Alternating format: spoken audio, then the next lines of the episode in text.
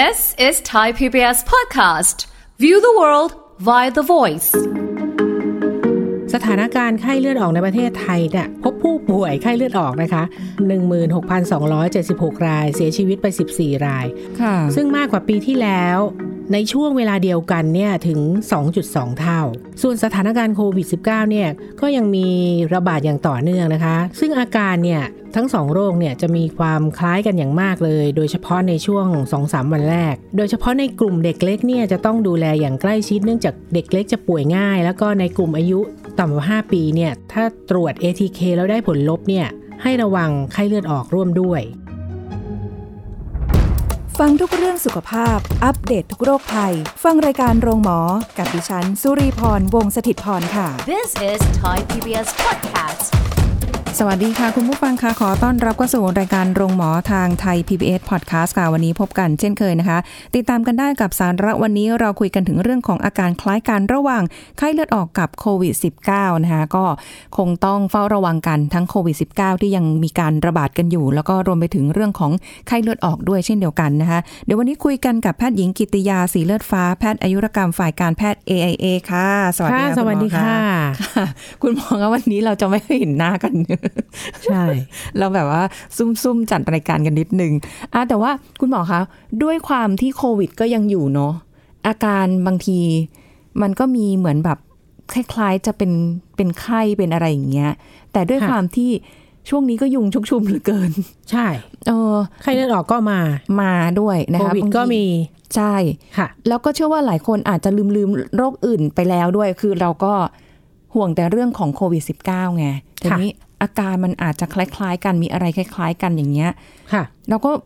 บางทีแยกไม่ออกเออตกลงจะเป็นอะไรกันแน่ แต่ส่วนใหญ่จะนึกถึงโควิดก่อนแหละ เชื่อว่าอย่างนั้น ใช่ แต่ก่อนที่จะไปถึงอาการเรามาพูดถึงสาสาเหตุว่าจะจากเชื่ออะไรก่อนนะคะค่ะคราวนี้ประเทศไทยเนี่ย ปีเนี้ยฤดูฝนมามา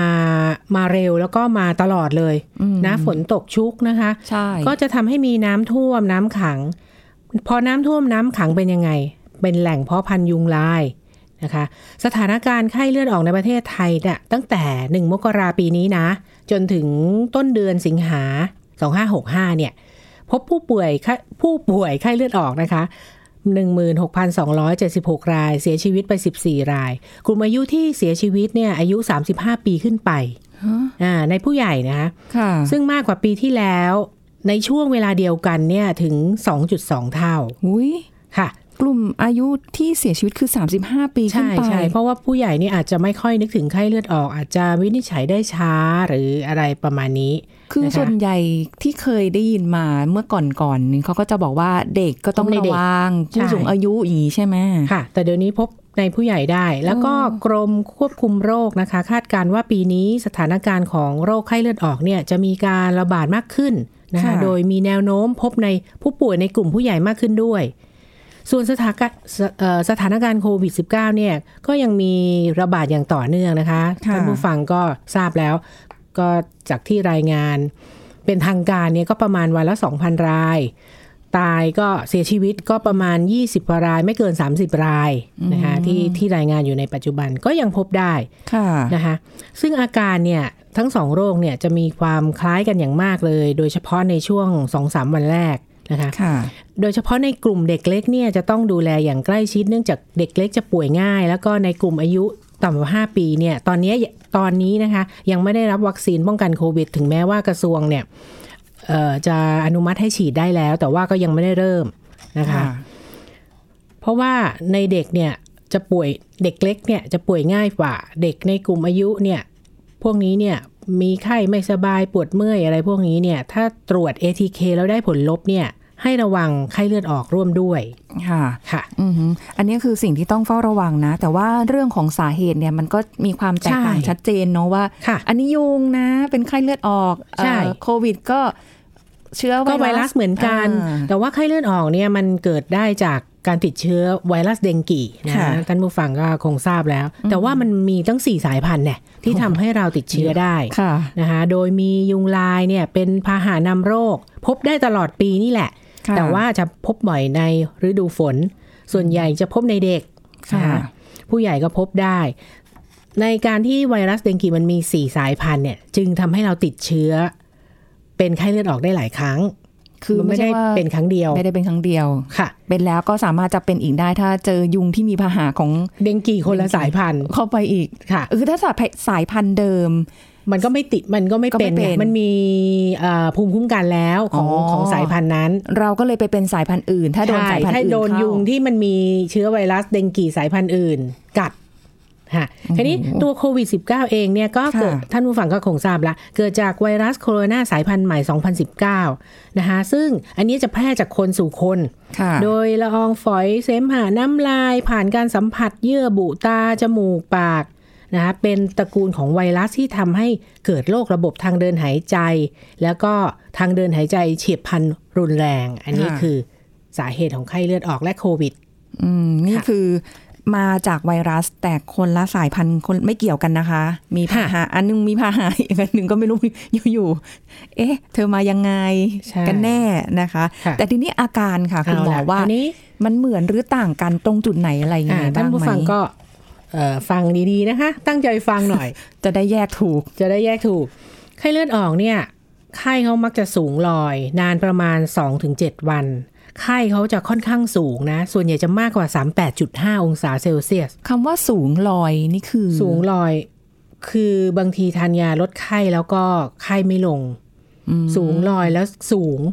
ก็อยู่อย่างนั้นคงแบบ อ่า ไข้สูงลอยอ่านะคะ แล้วก็จะมีหน้าแดง ปวดเมื่อย ปวดศีรษะ ปวดเมื่อย เบื่ออาหารขึ้นไส้อาเจียนค่ะอัเนี้ยเด็กๆอาจจะบอกไม่ได้ ฉันปวดเมื่อย ปวดศีรษะอะไรอย่างนี้นะ ถ้าค่ะเด็กเล็ก ๆ นะคะก็แต่ก็จะมีเบื่อเบื่ออาหาร ทานไม่ค่อยได้นะ ขึ้นไส้อาเจียน ปวดท้องอืมโดยเฉพาะบริเวณใต้ชายโครงขวา ซึ่งเป็นเอ่อบริเวณตับแหละ ใต้ชายโครงขวาเนี่ยนะคะ บางรายเนี่ยพอการดำเนินโรคไปสักระยะหนึ่งอาจจะมีถ่ายดำหรือว่าถ่ายเป็นเลือดได้ถ้ารุนแรง ถ้าไข้เลือดออกรุนแรงค่ะสิ่งที่สังเกตได้คือแน่ ๆ คือใครเห็นก็น่าจะวินิจฉัยได้มีจุดเลือดออกเล็กๆตามตัวทั่ว ๆ ไปเลย จุดเลือดออกนะคะสิ่งที่แตกต่างค่อนข้างแตกต่างจากโควิดก็คือ ไม่ค่อยพบอาการไอน้ำมูกอืม ไอน้ำมูกเนี่ยไม่ค่อยพบค่ะพบในโควิดมากกว่าค่ะพอถึงระยะหนึ่งสักสามสี่วันขึ้นไปแล้วอาจจะมีอาการหายใจลำบากหรือปอดอักเสบเนี่ยนะ ไม่พบ ไม่พบไข้เลือดออกไม่พบ ค่ะค่ะอ๋อดังนั้นคือความถ้าเด็กเนี่ยต่างดงมีไข้สูงรอยเช็ดตัวกินยาแล้วก็ไม่ค่อยไข้ไม่ค่อยลงเนี่ยนะคะก็ควรไปพาไปตรวจ ที่โรงพยาบาลเลยนะคะให้แพทย์วินิจฉัย อาจจะเจาะเลือดหรือว่าเขาเรียกทำ tourniquet test ทำ tourniquet test ก็เอาสายมารัดที่แขนเนี่ย ถ้ามีจุดเลือดออกเล็กๆ เกิดขึ้นเนี่ย ก็คิดว่าน่าจะเป็นไข้เลือดออกอืมน่าจะเห็นชัดใช่ไหมเพราะใช้สายรัดแน่น ๆ น่าจะเห็นชัดกว่าค่ะนะคะโอ้โหอันนี้สัญญาณอันตรายที่คิดว่าน่าจะเป็นไข้เลือดออกระยะวิกฤตแล้วเนี่ย จะเข้าสู่ภาวะช็อกเนี่ยก็คือจะปวดท้องรุนแรงกระสับกระส่าย เพราะช็อกไงค่ะกระสับกระส่ายหรือร้องงองแงผิดปกติในทารก มือเท้าเย็น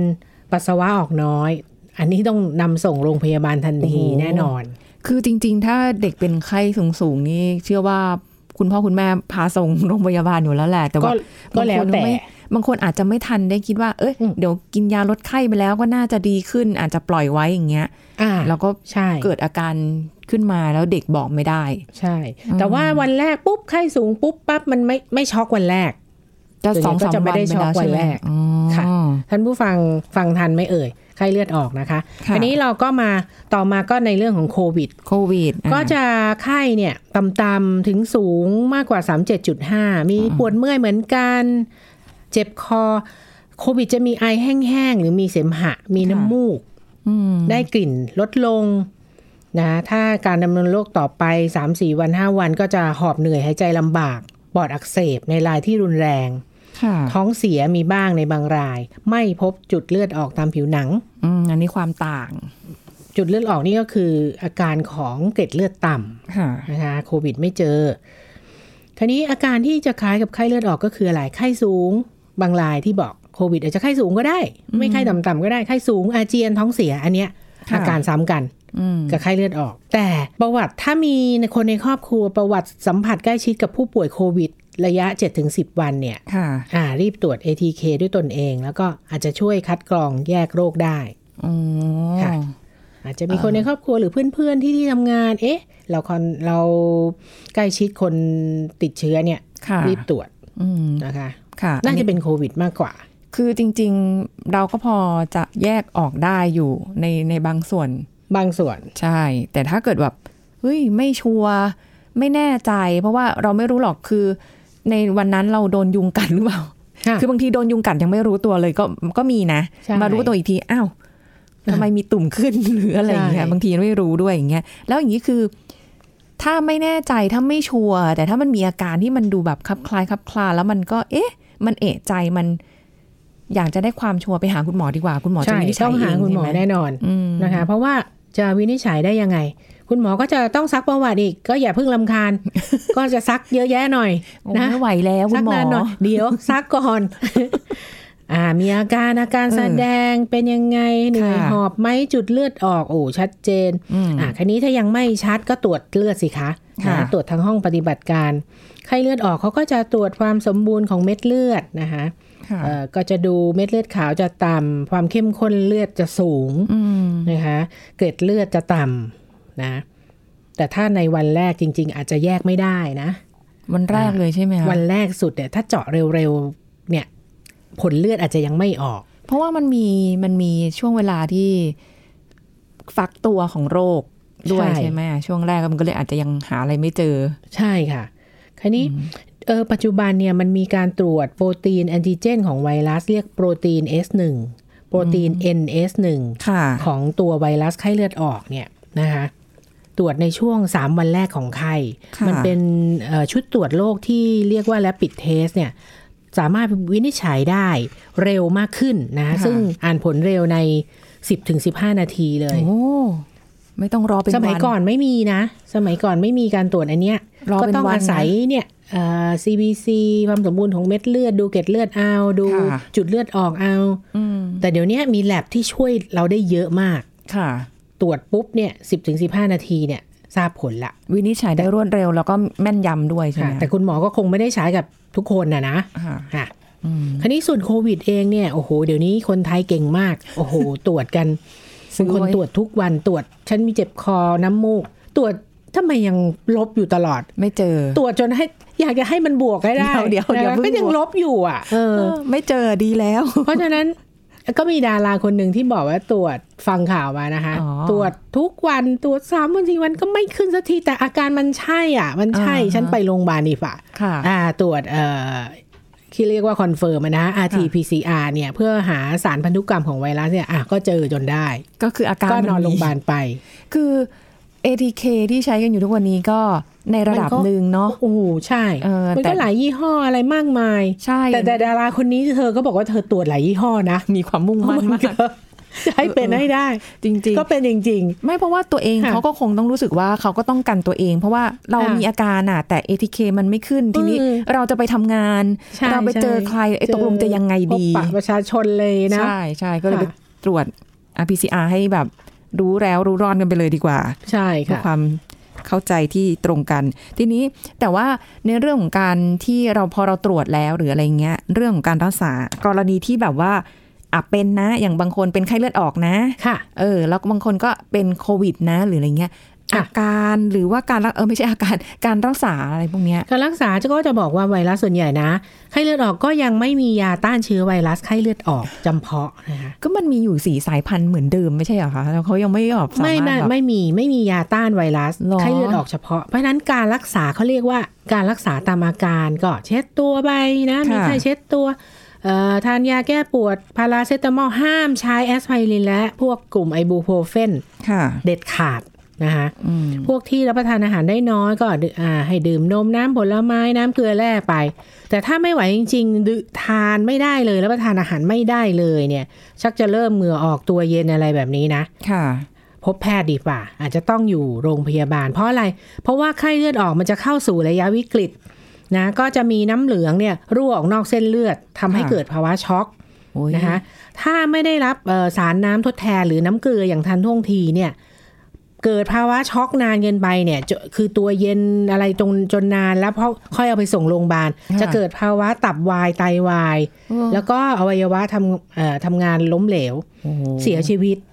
ถ้าไปถึงช้าเกินไปเนี่ย ช็อกนานเกินไปเนี่ย จากที่ให้น้ำเกลือยังไงก็ไม่ขึ้นอ่าไข้สูงสูงๆมาแบบพอพอตัวเย็นคิดว่าจะหายเอาไม่ใช่ ไม่ใช่ค่ะ คิดว่าตัวเย็นคิดว่าแบบจะหายไม่ใช่ เอออย่าไปตรงนั้นน่ะคือจุดอันที่น่ากลัวเหมือนกันน่านะระวังมากที่สุดใช่ใช่ โอ้โหแล้วคือความที่ไข้เลือดออกเนี่ย ดูเหมือนแบบมันจะมีกระบวนการมีระยะเวลาของมันนะ แต่แป๊บแป๊บๆถ้าเกิดเราไม่ไปรักษาทันท่วงทีเสียชีวิตได้เลยนะ ค่ะ รวดเร็วแต่ว่ามากจริงเหมือนกัน จริง ๆ มันก็ไม่ได้น่ากลัวถึงน่ากลัวมากอะไรประมาณนั้นนะอืมคนที่เป็นไข้เลือดออกจริง ๆ จะอยู่โรงพยาบาลก็ก็ไม่ได้ต้องอยู่โรงพยาบาลทุกคนค่ะส่วนใหญ่ถ้าไม่มีอะไรมากคุณหมอก็ให้กลับบ้านอ่าอ่าแต่ว่าเขาก็จะดูคุณหมอตรวจเกล็ดดูเลือดอาอะการไรนี้ใช่ไหมคะด้วยค่ะอืมใช่ เพราะเห็นเอ่อเพื่อนคนหนึ่งที่เคยค่ะเป็นสองรอบแล้วอ่าไข้เลือดออก โดนคนละสายพันธุ์แน่ ๆ แต่เขาบอกว่ามัน หุยมันเพลียมันมันในไม่ไหวผู้ใหญ่นี่เอาเรื่องเหมือนกันใช่ใช่ใช่เขาบอกเขายังกลัวเลยว่า เอ้ย วันนั้นที่นอนอยู่โรงพยาบาลแล้วก็จริงอะนะคะยังค่ะรู้สึกว่าจะรอดไหมเพราะว่าเกล็ดเลือดมันไม่ค่อยโอเค มันไม่ดีขึ้นน่ะ พอเกล็ดเลือดต่ำเนี่ย จะอาจจะมีอาเจียนเป็นเลือดเลือดออกในกระเพาะไงอืมก็ต้องให้เลือดให้น้ำเกลืออย่างค่ะโอ้เยอะแยะอะไรมากมาย อันตรายมาก แต่พอแต่ค่ะพอคุณหมอรักษาพออาการโอเคดีขึ้นแล้วก็เออแป๊บเดียวเดี๋ยวก็ กลับมาหายก็แข็งหาแรยงเหมือนเดิมไวรัสคือหายก็หายใช่ค่ะอือหือคราวนี้ในแง่ของโควิด พวกเราก็อาจจะเก่งกันละตอนเนี้ยโควิด ก็แบ่งยังไงล่ะ แบ่งกลุ่มตามความรุนแรงของโรค แล้วก็ปัจจัยเสี่ยงนะอ่าท่านผู้ฟังก็ทราบละค่ะพวกไม่มีอาการหรือสบายดีบางคนเออจริงนะ ไม่มีอาการจริง ๆ นะน้องลีบางคนอะแล้วรู้ได้ไงว่าเป็นอ๋อก็อยู่บ้านเดียวกัน ฉันก็ต้องตรวจสิ ATK อะ ไม่เป็นอยู่สองคนขีเดีดยวขึ้นมา อ๋ออ่าคนที่สมมเป็นติเป็นอือฮึเออแต่ฉันไม่เห็นมีอะไรเลยมีอ๋อ คือเป็นแต่อาการไม่ไม่มีออกเลยไม่ไม่มี ไอ้ที่เขาบอกว่าเป็นไข้เจ็บคอกลิ่นได้รับรสหรืออะไรได้น้อยลง มีเป็นมีอยู่ส่วนหนึ่ง แต่ว่าไม่มีอาการฉันสก็บายังยดีไม่แต่ต้องแต่สองขีด อ่า อะไรแบบนี้ ที่นะคะตรวจผิดหรือเปล่ากลุ่มนี้อะไร ตรวจผิดหรือเปล่าอืมอันนี้ไม่รู้ต้องอาจจะต้อง confirm AT ไอ RT PCR ใช่ใช่ทีนี้ พวกนี้ก็ไม่ต้องไม่ต้องทานยาอะไรสิค่ะนะแต่จะลงทะเบียนก็ได้นะคนที่เอ่อ ATK บวกแล้วเนี่ยอืมสองขีดแล้วก็โทรไปสปสชหนึ่งสามสามศูนย์ติดยากโทรศัพท์ติดยากก็ add LINE สปสชเข้าไปนะ ก็จะมีการลงทะเบียนเขาก็จะสอบถาม ถ้ากลุ่มผู้ป่วยสีเขียว ก็อาจจะไม่ต้องรับยาฟาวิใช่ไหมคะค่ะทีนี้กลุ่มที่มีอาการบ้าง มีไข้ต่ำๆไอนิดหน่อยน้ำมูกอะไรนะอืมแต่คือไม่รุนแรงว่างั้นค่ะไม่มีปอดอักเสบ ไม่มีปัจจัยเสี่ยง ไม่เป็นกลุ่ม 608อ่านะคะแพทย์ก็อันนี้ก็แล้วแต่แพทย์อาจจะให้ฟาวิไม่ให้ก็แล้วไป แต่ถ้าเกิน5วันแล้วเนี่ย คุณหมอมักไม่ให้ยาละ เพราะว่าไม่มีประโยชน์ผู้ป่วยจะหายได้เอง โดยไม่มีภาวะแทรกซ้อนอืมต้องนี้เข้าใจไหมงเอ้างไหม ได้ยาฟาคือวิเกินคือการให้ยาเนี่ยฟาวิเนี่ยควรจะในห้าวันแรก ถ้าสมมุติว่ามันเกินห้าวันไปแล้วเนี่ยยังมีญาติเนี่ยเขาจะส่งยาไปให้ญาติเขาที่ที่ญี่ปุ่นเนี่ยญี่ปุ่นไม่มียาให้นะคะอ้าวเหรอค่ะไม่มีอ๋อบอกควรจะส่งไปพอจะซื้อพอจะส่งมันเกินห้าวันอะไม่มีประโยชน์อะส่งไปก็ไม่ต้องอ่ากิกินแล้วใช่ไหมค่ะ หายเอง หายเองได้พวกพวกพ วกหมายถึงอาการน้อยๆนะ ที่บอกค่ะยังเขียวแต่ไม่มีไม่มีปัจจัยเสี่ยงนะอ่าอ่าคันนี้อีกกลุ่มหนึ่งสิกลุ่มที่มีอาการไม่รุนแรงก็จริง แต่มีปัจจัยเสี่ยงอยู่ในกลุ่ม 608 โรคร่วมอืมฮึคันนี้จะพูดแบบรถไฟด่วนนะ อายุมากกว่า 60 โรคปอด อุดกั้นเรื้อรัง โรคไต หัวใจ หลอดเลือด หลอดเลือดสมองนะคะ เบาหวานควบคุมไม่ได้ ภาวะอ้วนน้ำหนักมากกว่า 90 ตับแข็งโอ้โรคภูมิคุ้มกันต่ำพวกนี้ค่ะเป็นมีปัจจัยเสี่ยง พวกเนี้ยต้องควรจะลงทะเบียน แล้วก็คุณหมอจะให้ยาค่ะนะคะให้ยาก็เป็นเป็นฟาวินะคะหรือว่าโมโนพิลาเวีย ถ้ามีปัจจัยเสี่ยงหนึ่งข้อให้ฟาวิ หรือโมนูพิลาเวีย ถ้ามีปัจจัยเสี่ยงมากกว่า2ข้อ อาจจะเริ่มต้นด้วยโมนูพิลาเวียอืมนะแต่ถ้า มีปอดอักเสบรุนแรงต้องให้ออกซิเจน เข้า ICU ต้องใช้ยาฉีดแล้ว ค่ะ อ่าอันนี้ต้องใช้ยาฉีดก็คือ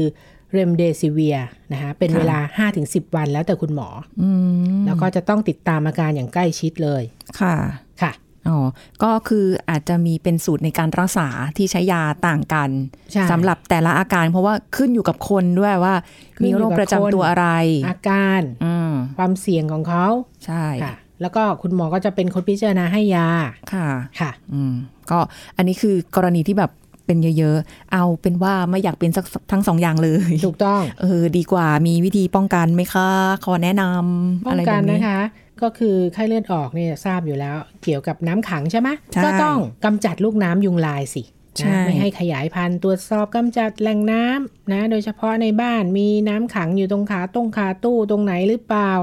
นะคะ แล้วก็ป้องกันไม่ให้ยุงมากัด นอนในมุ้งก็คงไม่มีเลยนะ นอกจากต่างจังหวัดเนาะค่ะ แล้วก็อาจจะทาโลชั่นกันยุงอะไรพวกนี้ โควิดทำไมทำยังไงท่านผู้ฟัง ฉีดวัคซีนสิคะค่ะ แล้วก็ป้องกันอย่างที่พวกเราเก่งทั้งหมดแล้ว ล้างมือบ่อยๆ นะ เว้นระยะห่างอ่าอะไรประมาณนี้นะคะหลีกเลี่ยงสถานที่คนหนาแน่นค่ะค่ะ แต่เดี๋ยวนี้ก็ ออกนอกบ้านกันเยอะละ เที่ยวกันละ เปิดประเทศละ ประชุมอรได้ต่างๆใช่ จัดเลี้ยงได้ ก็ลองดู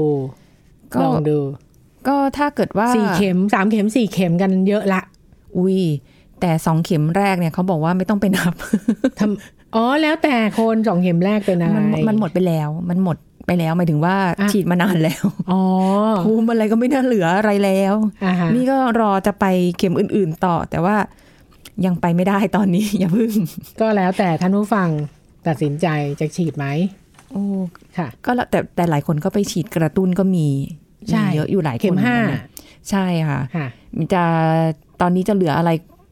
สักมีมียังมีอยู่มีอยู่เหรอยังมีให้เลือกอ๋อมีให้เลือกเหรอคะค่ะอ๋อเห็นแบบเพื่อนบอกเอ้ยเหลือตัวนี้นะอะไรอย่างเงี้ยแล้วก็ไม่ไม่อ๋อแล้วแต่แล้วแต่โรงพยาบาล อืค่ะมก็สามารถที่จะใช้โควต้าตรงนั้นได้ ได้ โอ้ไม่เหมือนตอนแรกๆเลยเนาะเราต้องแบบจองต้องต้องไม่ซื้อต้องะรเดี๋ยวนี้งี้ walk in ได้เลย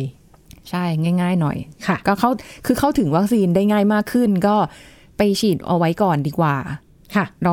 อย่างน้อยก็ที่สุด อย่าลืมนะ มันลดความรุนแรงนะ แต่ว่าไม่ได้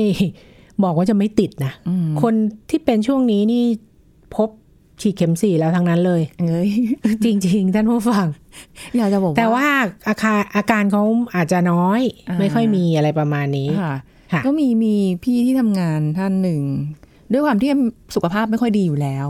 เขาก็เลยกลุ่ไม่มเคเสี่ยยงฉีดสักเข็มเลยฮะอะไรนะคะ ไม่เคยฉีดสักเข็มยิ่งไม่ฉีดเลยนี่ อันนี้อันตรายมากเป็นแล้วอะแล้วเป็นไปอันตรายแล้วมากด้วย แล้วทุกวันนี้คือ กลายเป็นว่ากลายเป็นคนแบบ คือปกติก็สุขภาพไม่ดีอยู่แล้วนะค่ะ พอไม่ฉีดปุ๊บ พอเป็นปุ๊บเนี่ยคุณผู้ฟังคิดดู ตอนนี้คือ